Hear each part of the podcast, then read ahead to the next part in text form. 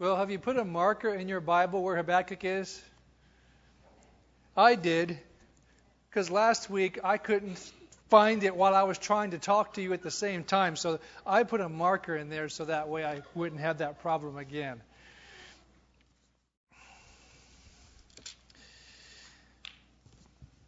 Last week we ended where Habakkuk had, as it were, mounted a tower, and it was like a watchtower, and he was looking and waiting for God to answer him.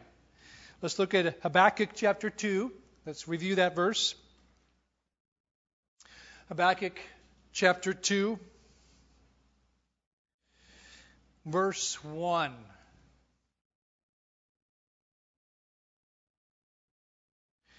Habakkuk says, I will take my stand at my watchpost and station myself on the tower and look out to see what he, that's God, will say to me and what I will answer concerning my complaint. So that's where we ended last week. It was a charged moment, I think. I think that's what the scriptures want us to feel. It was there was tension in the air. How is God going to answer? What is God going to say to that? And we kind of contemplated whether Habakkuk was, what's God going to say to that? Or he really earnestly, what's he going to say? Could have been both. Maybe depend on the hour or the day. And today, as we look at God's answer, it's a foundation stone for our Christian lives. And let's pray. God, take your word and minister, serve, soften, instruct, fill our hearts, feed our hearts. We need you. We thank you that we have your eternal word. It is precious, more precious than gold. Amen. Number one this morning, as we look at God's answer, first it is publish the good news. We're going to move right in to God's answer. It says in verse 2 And the Lord answered me. That's where I want to stop. Just want to stop there. Be really simple. But I think the application here, the simple application, is very helpful. The Bible Knowledge Commentary puts it this way as it's commenting on that phrase, and the Lord answered. It says this God does not mumble. He speaks with clarity and forthrightness. And how thankful we can be that God does answer. He does reveal himself to us. He stoops to our low estate. And as you've heard me say so many times before, but to me it's one of the most beautiful moments in the Bible, yet one of the most sad moments in the Bible. In the Garden of Eden, when the Lord comes in the cool of the day and Adam and Eve hear him and they run and they hide. They ran away from a God who had never done them wrong, who had created them beautifully and wonderfully and gave them a wonderful place to live. And it is they who had wronged him, and yet they run from him when he speaks to them. And yet, God, from that point, has always reached out to his people, called out to them, revealed himself to them, answered them, instructed them, fed them, clothed them, as he did even there in the Garden of Eden. As people, one of the ways we can insult our, each other is by just ignoring one another. Recently, I asked somebody a question. Well, in the last couple of years, I asked somebody a question about something that I guess they didn't want to answer, and they just never responded to me. They ignored me.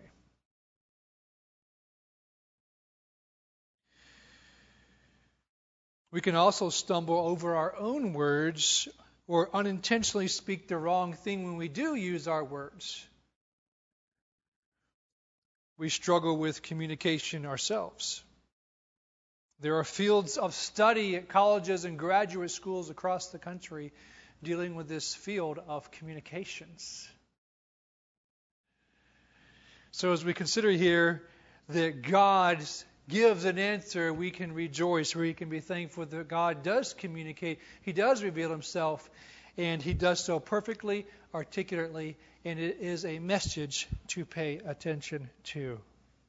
We can rest in that as God's people. And as we consider that for ourselves, we need to center our lives around God's communication. We've had some events happen this week in our country.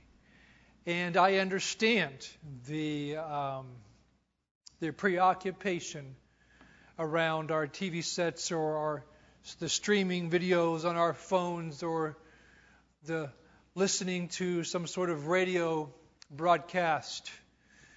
There is a definite preoccupation with what's going on in our country right now, a heightened interest, and that's understandable.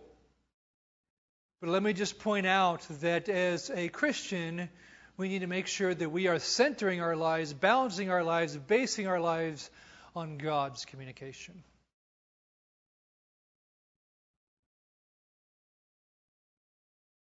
And as we're going to see here in a minute, God charges Habakkuk to give this message.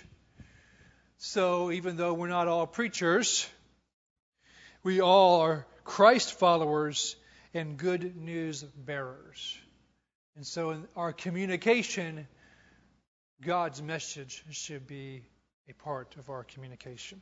So that was just a very simple application with just the first phrase as we look at God's answer, but I felt it very necessary for us this morning. So now let's move into what God actually said to Habakkuk, making the vision plain. Let's look at the rest of verse 2. And the Lord answered me, Write the vision, make it plain on tablets, so he may run who reads it. There's a little bit of debate for those who uh, study Hebrew on exactly how to translate these phrases here. One way of translating it is a runner who spreads the news. Habakkuk was to give the news to a runner who can run and give the news to the outposts. Another way of translating it is that Habakkuk was to take this message and post it on a billboard, as it were, so that anybody running by could easily see the message. Either way is fine. My preference is this last way. The Habakkuk was to make the message clear and to make it plain for God's people. A few years ago, some of you may remember that our church sign on US 6 fell off and it left our old white sign. And that white sign had very faded blue lettering on it. And not only was it faded, but there was a lot of lettering on that. So as people drove by at 55, 60, and for those speed demons, 70 miles an hour, they weren't even going to be able to get a fraction of the information on that sign. So I replaced it with just one thing a blue sign with big white lettering that has one message. And that's how to get a hold of us, our website address. And in essence, I feel like that is what God is saying to Habakkuk here. Make it clear, make it obvious, so as people, as they're running by in their busy lives, they see the message and they get the message.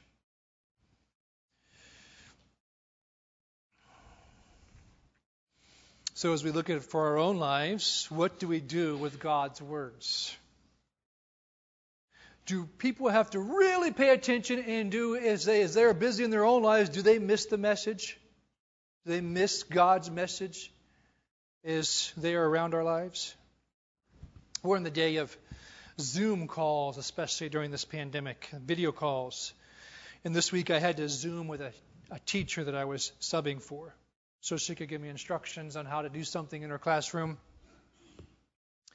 And I couldn't hear her because there was enough background noise in the classroom.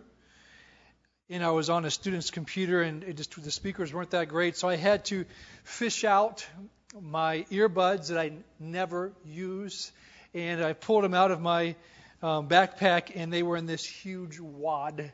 So I had to spend about three, four minutes while she's standing there or sitting there on the screen watching me, and I'm trying to untangle these earbuds. There was a couple different sets tangled together. And finally, I got them plugged in, and then I was able to communicate with her. As a Christian, bearing God's name and giving His message do people have to struggle? Do they have to look for magnification in order to get God's message from us? Or is God's message clear through us?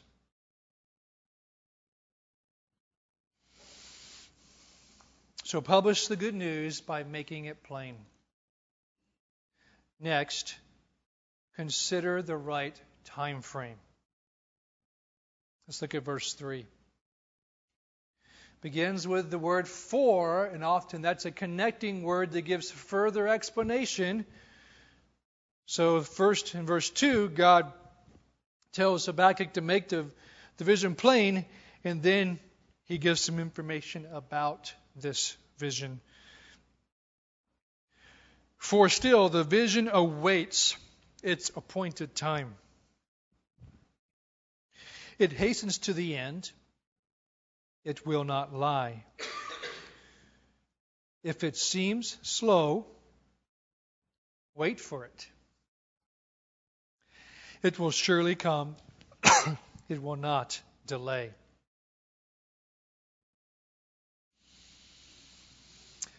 And here, as we consider that there is a time frame with the vision that God is communicating to Habakkuk, we also feel this tension the tension of waiting for fulfillment of what God says will happen. In fact, the writer of Hebrews picks up on these very verses and makes a Holy Spirit inspired, application for us. Hebrews chapter 10. You want to keep your finger in Habakkuk? Hebrews chapter 10, and we're going to look at verse 36. I could just read it to you, but I really want you to put your eyeballs on this.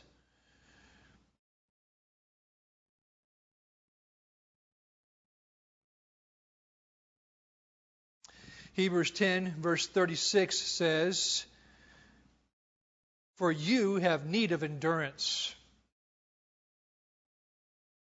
so that when you have done the will of God, you may receive what is promised The writer of Hebrews is addressing the Hebrew people as, they're scattered about and they're struggling in their faith. The book of Hebrews is addressing those specific struggles, but intermingled through there, there's warnings in the book to challenge people about how they need to live their lives in the midst of the context that they are in and handling the struggles that they have. And here he's saying you need endurance so that you may do the will of God and receive what is promised. And then the writer here moves into that promise. And that promise he gives more specific details on is a quote from Habakkuk chapter 2. But he alters it by inspiration of the Holy Spirit to make application to something, a future promise. And it is this He says, For yet a little while, and the coming one will come and will not delay. So he goes on and is quoting from Habakkuk chapter 2. We're going to get to that in just a little while. But here, he cites the fact that the vision will come, and it will come without delay, except he applies it to a future promise, the promise of Jesus Christ coming. And so, yes, Jesus Christ will come. And it will come at the, he will come at the right time. But in the meantime, we need to have need of endurance and something else that we'll get to in a moment. 2 Peter chapter 3, I'm just going to read this to you because I'm abridging it, uh, gives us this same struggle with waiting and looking for the fulfillment of the promise of Jesus' return. 2 Peter chapter 3, starting in verse 1, and I'm abridging it down through verse 9. Peter says, Dear friends, you must understand that in the last days, scoffers will come, scoffing and following their own evil desires they will say, Where is this coming he promised?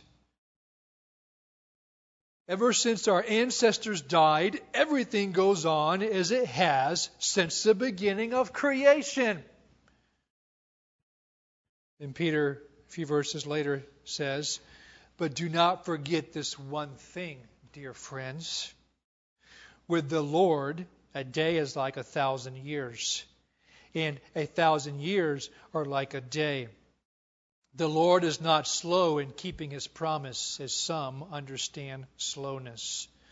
Instead, he is patient with you, not wanting anyone to perish, but everyone to come to repentance.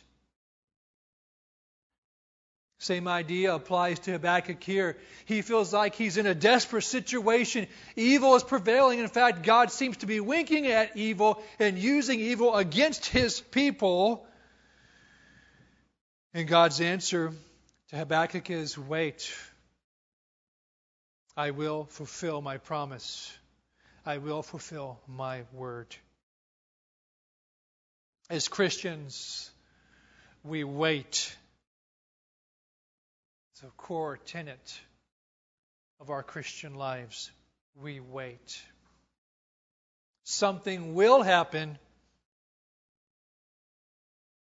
Jesus will return. He will fulfill the promise.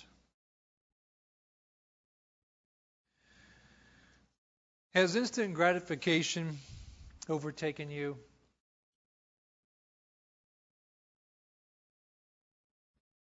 I hate to wait. I ordered a new phone recently, and I have to wait.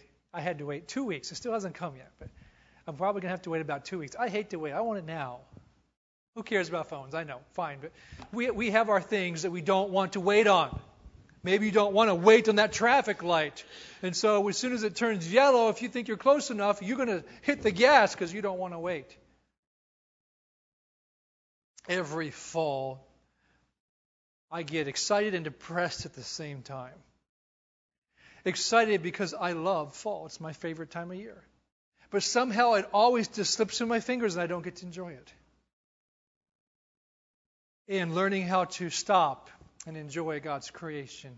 Slow down, wait, look, consider, reflect.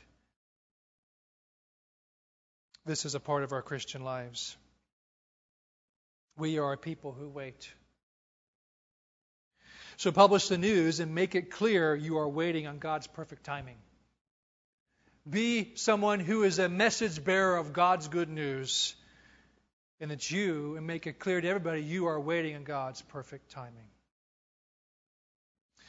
So publish the good news, make it clear, wait for the right timing. Let's hear a little bit more about the message that God gave Habakkuk. Number two, the life of faith. Let's look at verse 4 in Habakkuk chapter 2.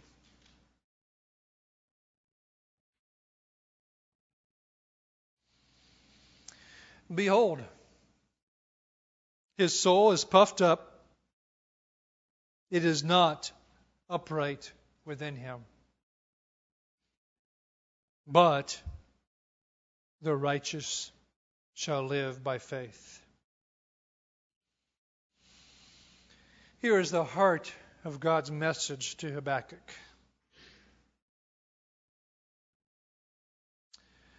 And at this heart is a contrast between two different types of people.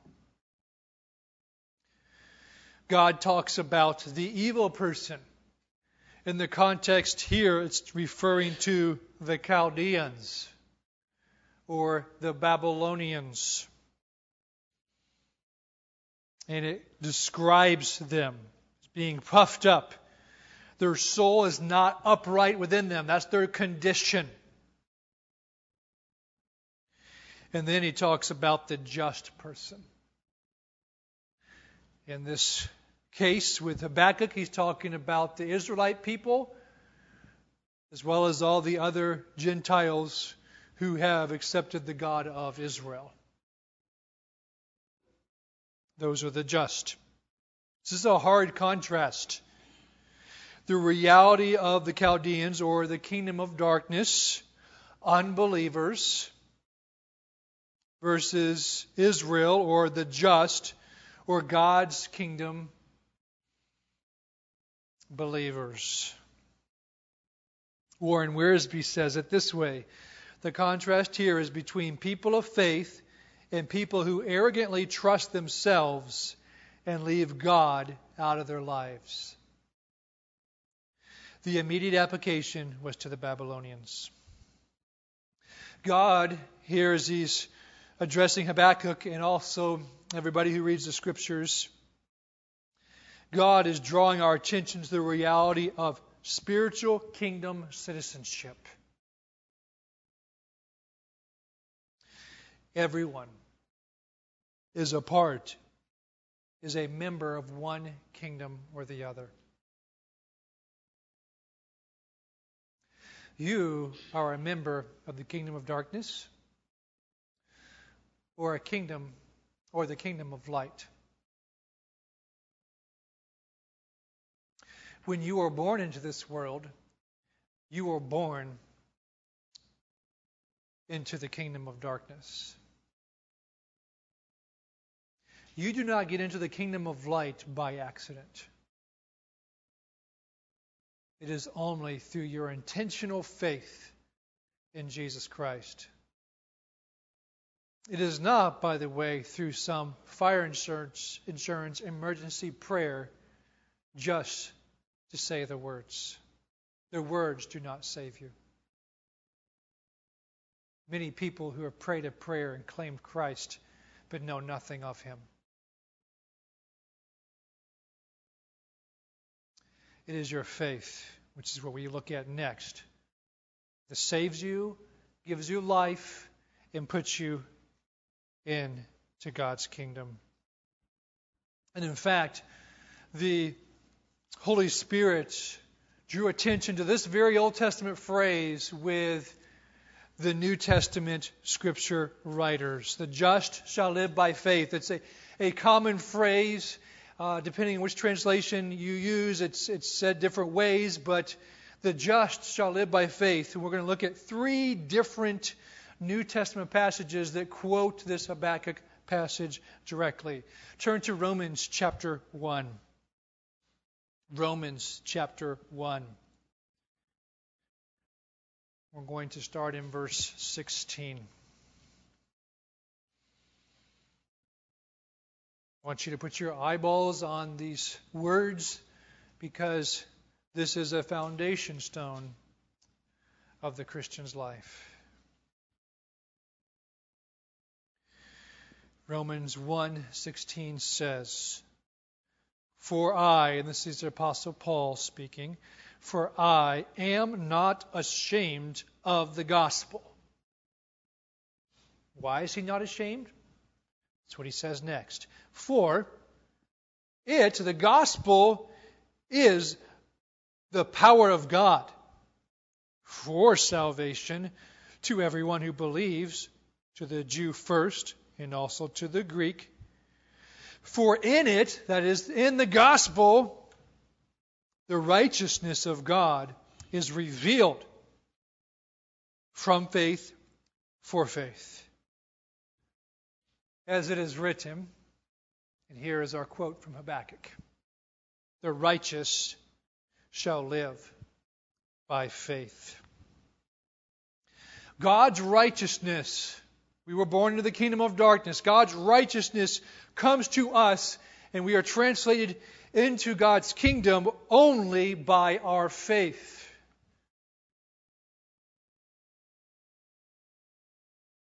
And that, that is, our faith, is our way of life from there on out.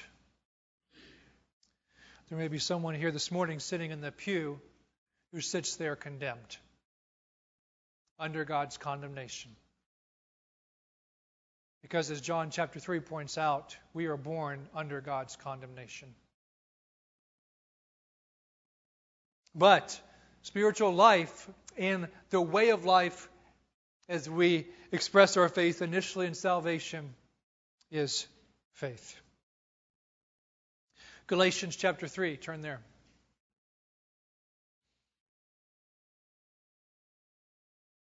Galatians chapter 3, and we're going to start in verse 10.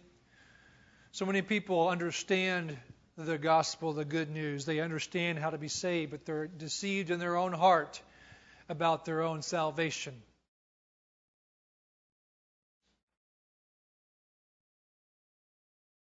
That's why it's a supernatural work of God, our salvation. Galatians chapter 3 and verse 10. For all who rely on works of the law are under a curse.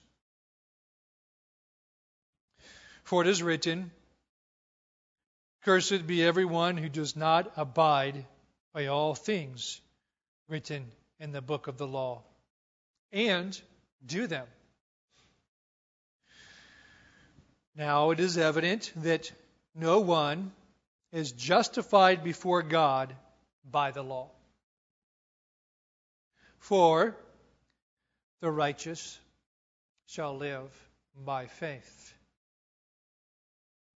So, to have spiritual life starts with faith, and to live the spiritual life continues in faith.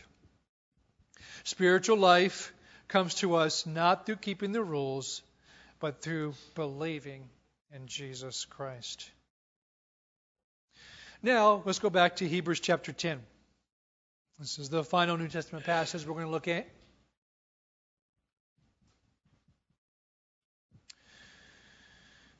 Hebrews chapter 10, again starting in verse 36, where we were before.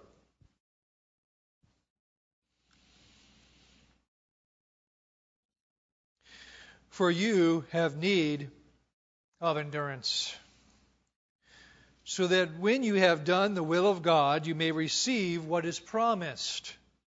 For yet a little while, and the coming one will come and will not delay. But my righteous one shall live by faith. Same Habakkuk quotation. This passage emphasizes faith as a way of life until Jesus returns.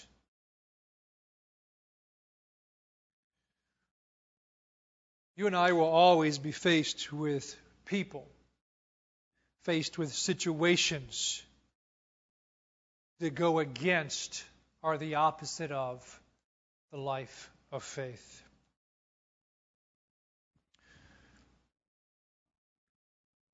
When I was in grade school, we moved to Kentucky, as you've heard me talk about. And as we were looking at the trailer park where we eventually moved to, the owner was showing us around. And he had a suburban. Us kids were excited to be in his suburban. He was driving us around. And there was a lot of excavation happening. He was doubling and really even tripling the size of the trailer park at that time. And he was talking about what they were getting ready to do, what they had done, and really impressing us kids. Uh, mom and dad weren't impressed, and they thought he was kind of a braggart us kids didn't understand. We were just impressed with him. He appeared to us as a very impressive guy. Over the years, as we did move into the trailer park, we began to hear some things about his business practices. And then years after that, we heard that he went to jail. He had very impressive accomplishments, but he was doing many illegal things in the process. He had a good show, but he did not have the true essence of living right. The world system is energized this way. We are surrounded with this. We also have the, the flesh inside of us that grabs on to an impressive show of worldliness, of world priorities, of shows of glory, when it's just a shell. You and I, is the nature of what God is teaching Habakkuk and all of us, is that we live a life of faith. We live by faith in that we could not have life until we had faith. Faith in God and in the gospel gives us life, moves us from the kingdom of darkness into the kingdom of light. And then, as we live in that kingdom, we live based on things we cannot see and cannot totally understand. So Habakkuk's chief complaint is, I don't understand God. And God says, Yes, I know. You trust. You live by faith in things you cannot totally understand and you cannot totally see.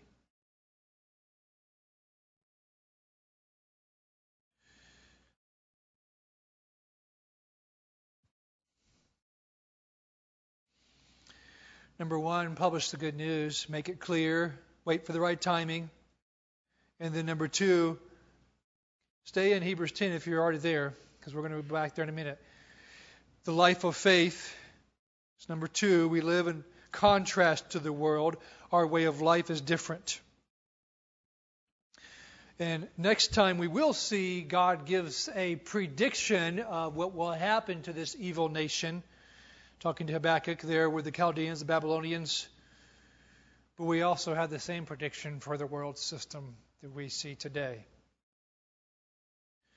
Back to the author of Hebrews, writing to a struggling people in their faith, saying for Habakkuk, he can't make sense of everything. It doesn't seem to work out right. It doesn't add up right. And God says, well, you need to trust me. You need to live by faith, live on things that you cannot see.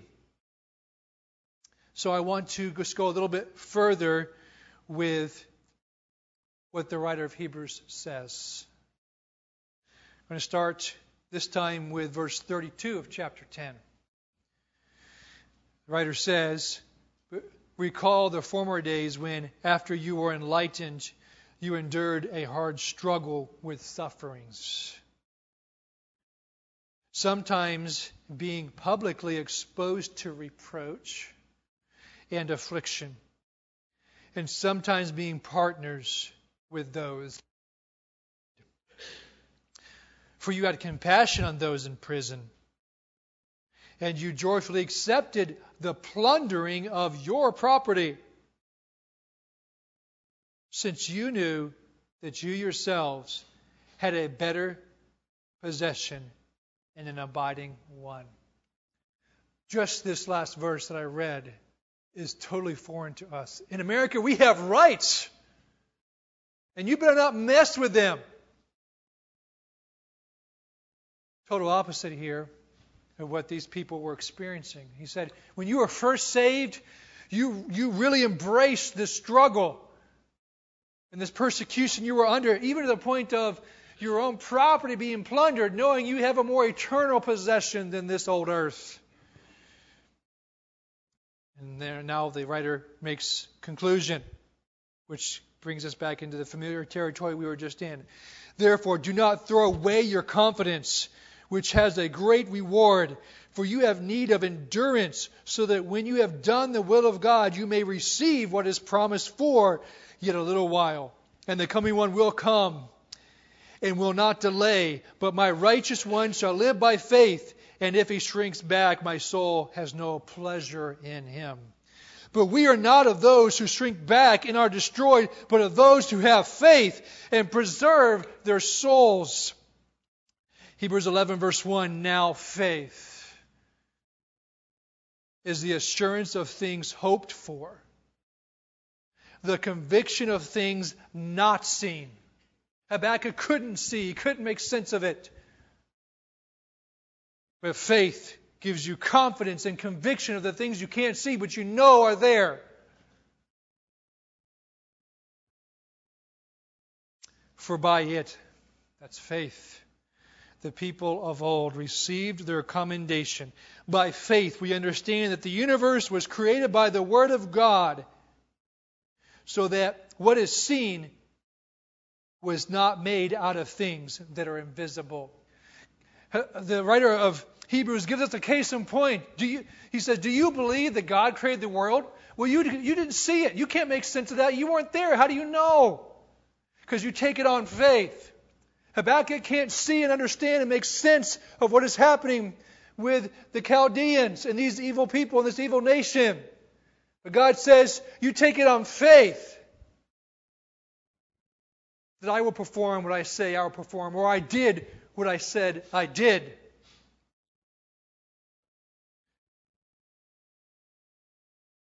Some people like to call it the eyes of faith.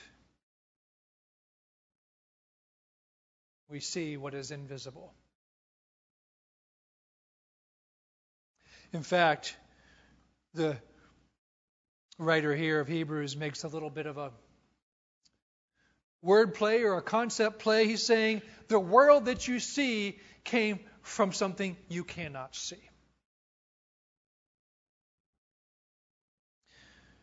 I think I mentioned this before. I have a friend who's an engineer, and engineers have a weird way of having fun. And my friend, his name's Nate, by the way. Um, this was at a gathering several years ago. He brought a bike to our class gathering. And this bike was like no other bike you have ever ridden. He, in his twisted engineered mind, had rigged the bike that when you turn the bike the way you normally would to make it go the way you want it to go, it went the opposite way. And so the idea was who can play a trick with their mind and learn how to ride the bike the right way.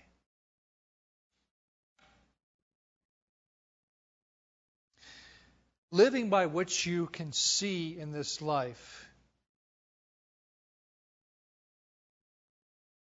means you will crash the bike.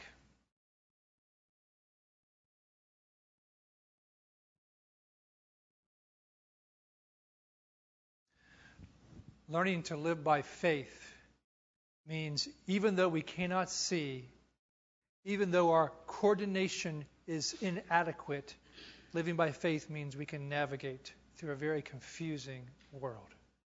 And we can see things and we can have a coordination that we would never otherwise have.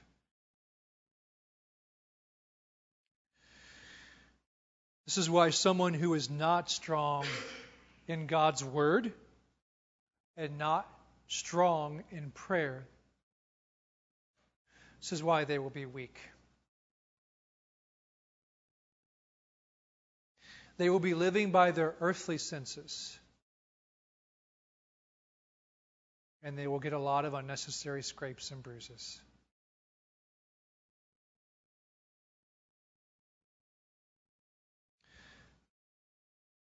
Take a few minutes and respond to God's word.